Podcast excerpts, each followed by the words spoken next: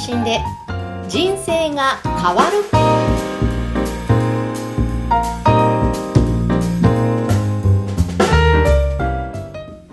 こんにちは、小ラボの岡田です。今回は、えー特別編としてゲストの方を、えーお呼びしております。株式会社オトナル代表取締役の八木大輔さんです。八木さん、どうもよろしくお願いします。よろしくお願いします。えっ、と、まずは、八木さんの会社、あの、オトナルさんは、はいどういった会社なのか、そのあたりからご紹介いただけるでしょうか？はい。で私たち、あの、株式会社オトナルは、あの、音声広告の会社ですね。はい。で、あの、二つのことをやってまして、まあ、音声広告というと、まあ、ラジオを思い浮かべる方いらっしゃると思うんですけど、はい。あの、新しく最近こう、世界的に盛り上がっているデジタル音声広告と言われる、はい。あの、インターネットの音声広告の会社です。うん。はい。で、二つの事業を、あの、大きく分けるとやってまして、一つ目は、そのデジタル音声広告の販売事業ですね。はい。はい。でこれはあの、代理店のような形で、実際に Spotify の音声広告だったりとか、うラジコの音声広告だったりとか、あと、ポッドキャストの音声広告も販売しています。広告主向けに、あの、広告提案をしているはいという感じですね。これが一つ目の、はい。はい、一つ目の広告販売。ですね。はい。もう一つは、どういった？もう一つの事業は、あの、同じように音声広告なんですけれども、はい。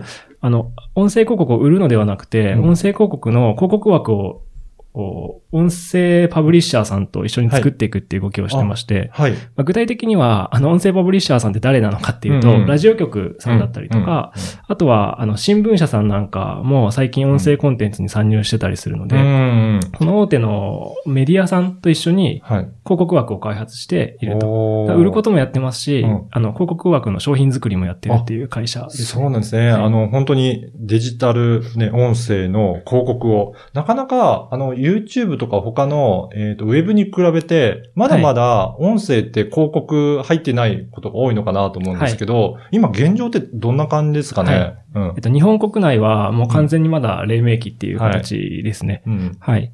で市場の予測は成長推移が出ていて、あの、2025年には420億円市場だと言われて、日本でですね？そうですね、日本国内のデジタル。ル音声広告ですね。はい。はい言われてるんですけど、あの、まあ、昨年の2020年の推測だと、うん一応16億っていう形の市場規模でした。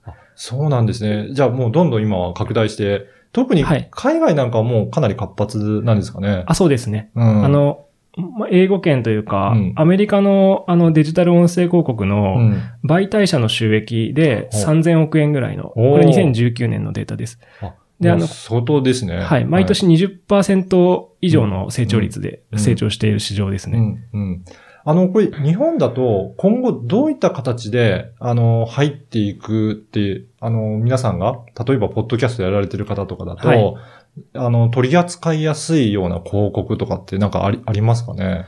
そうですね。日本の場合は、まうんだその何が成功パターンになるか、うんあの、まだ未確定なんですけど、はい。広告の挿入方法が2つありまして、はい。一つは、あの、英語圏の言葉だと、あの、 baked-in ads って言うんですけど、はい。焼き付けっていうんですね。焼き付けあー焼き付けというのはいはつまり完パケ広告で、うん。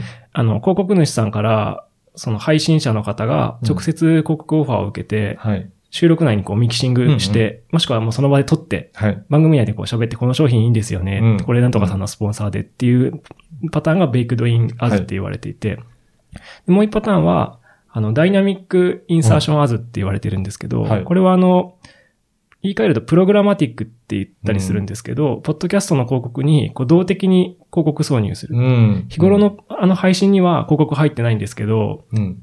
後日広告案件が入った時に、こう差し込まれる形で入っていくみたいな、こういう技術があって、おはい。で、日本でどっちが流行るかっていうと、うん実はアメリカでもまだまだ、あ、この baked-in ads と、えー dynamic insertion のアメリカの比重は50%、50%ぐらいです。あそんなにあるんですね。はいただ、、ちょっと baked-in ads の方が技術的にハードルが高いので、うんあ、ごめんなさい。今間違えました。逆です dynamic insertion の方が技術的ハードルが高いので、うんまずは多分 baked- in ads で、あの、成長していくというふうに考えてます。そうですよね。あの、まあ、最初から、えっ、と、広告主さんいたら、そこをもう番組内で紹介するとか、はい。まあ、別撮りでも、完パケに入れちゃえば、そうですね。あできるので、それほど技術的に難しくないので、はい。まあ、こちらの方が、あの、お手軽にできる。うんうん。ただ、あの、ずっと固定で入ってしまうので、はい。その後、ポッドキャストとかだと、ずっとコンテンツはアーカイブで残ってしまうんですが、そうですね永久に入り続けるっていうことなんですね。はい。まあ一長一短ですよね。うんうんあとは、その特定エピソードにしか入らないっていうのが、 baked-in ads の弱点で、はい。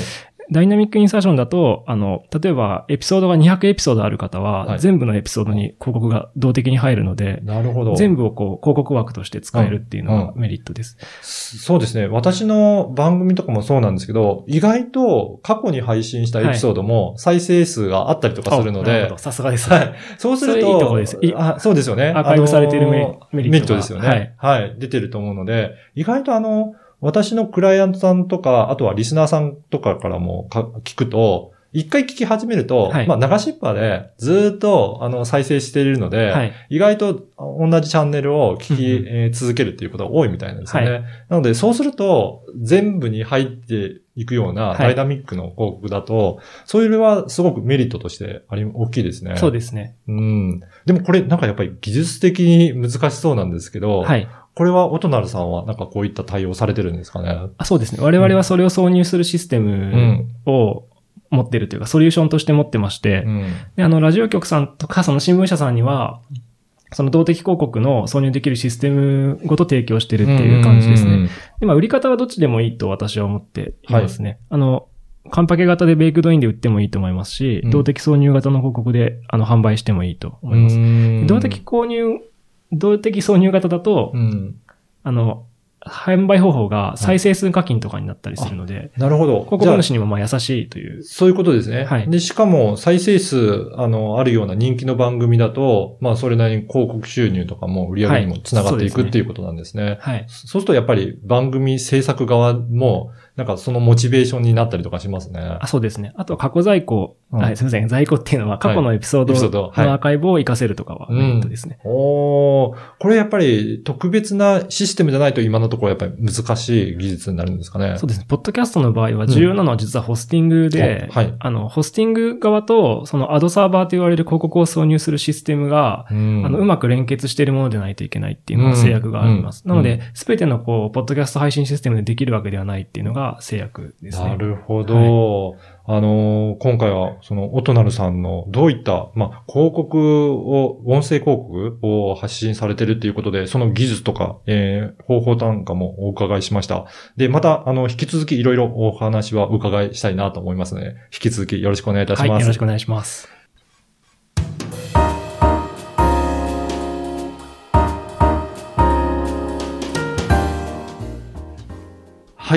そして、えーおすすめのポッドキャストコーナーなんですが、八木さんがおすすめする、えーポッドキャスト番組をぜひお伺いしたいなと思うんですが、あの、どういった番組があるでしょうか？はい。えっ、と、いくつかあるんですけど、今回はそのうちの一つ。はい。で、すいません。あの、これは手前味噌なんですけども、はいあの、私たち、うんオトナルでも、私とあの、高橋ともう一名で、うんあの、ポッドキャストをやってまして、これ番組タイトルは何でしょうか？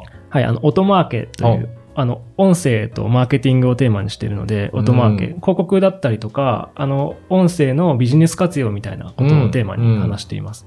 そうなんですね。えっ、と、私も何度か聞かせていただいたんですが、はいあありがとうございます。はい。えっ、と、結構最近いろいろな、あの、ラジオ局にも呼ばれたりとか、いろんはない番組にも出演したというエピソードがあったりとか、はい。なんか結構いろいろ活動を幅広くされてるようですね。あはい、おかげさまで。はい。はい。あの、この番組でどういったあの方に、どういったところを聞いてもらいたいとか、なんかそういったところありますかね？そうですね。大きく分けると2つのこう配信軸があって、はい1つは、あの、音声配信者向けに、うん。最近の動向とかを話しています。あの、うん例えば最近のエピソードだと、Amazon がワンダリーって会社をを買収したんですよね。ワンダリリーってポッドキャストのアメリカの大手なんですけど、はい。まあ、その会社はどんな会社なのかとか、おー Amazon はどういう意図でそれを買ったのかとか、そういう結構考察を市場の他のプレイヤーの動きとかも含めて話してたりとか、はい。ポッドキャストの市場感ですね。うんうんで、もう一つは、あの、音声広告をテーマにした、はい。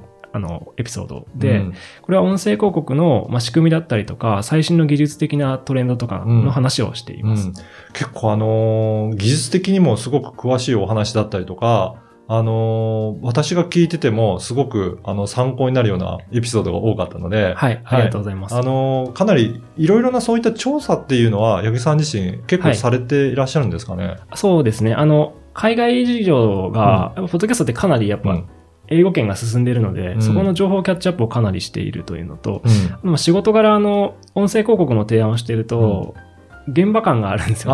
提案の中で、あ、これすごいニーズあるなとか、うんこの番組にこういうニーズがあるのかとかっていうのが、うんあと技術的にこういうことできるんだとっていうのを散々日々やってるので、うんこのあたりはかなりリアルな声というか、多分日本で私たち以外知らないんじゃないかってことが結構あります。そうですよね。はいだから私が聞いててもいつも勉強になるなっていう感じで、はいありがとうございますの聞かせていただいております。結構マニアックなテーマですね。我々の。はい、そうですよね。あのー、もともと、八木さんは、なんか、その、いった技術面も結構、あの、得意なような感じですけど、はい経歴としてはどういった、あれですか、経歴はい。えっと、経歴は私は、うんうんあの、まあ、メディアなんですよね。うんうんウェブのメディアのはい。経歴でして、うんえーまあ、コンテンツサイドです。あ、そうなんですね。はいじゃあ、もともとそういったコンテンツを制作するとかですかね？そうです。サイト、その、ウェブサイト、ウェブメディア、ウェブマガジンって言われるものをうん01で作るところから、うんコンテンツの企画から、それをどう育てていくかみたいなところをやってきて、あとはそれこそ広告枠作って売るとか、やってきましたね。あなるほど。メディアの苦しみはものすごいわかるので。それで、えっ、と、もう今では、この音声メディアをかなり中心にされてるっていうことなんですね。はい。活字が音になったっていうイメージですね。うんやることは、やっぱリスナー増やしていって、うんあの、うん広告をどう売っていくかっていう、この二つなので、同じですね。うん。はい。あの、次回以降も、この音声メディアの魅力とかについてもいろいろお話を伺えたらなと思います。はい。はい。今回どうもありがとうございました。ありがとうございました。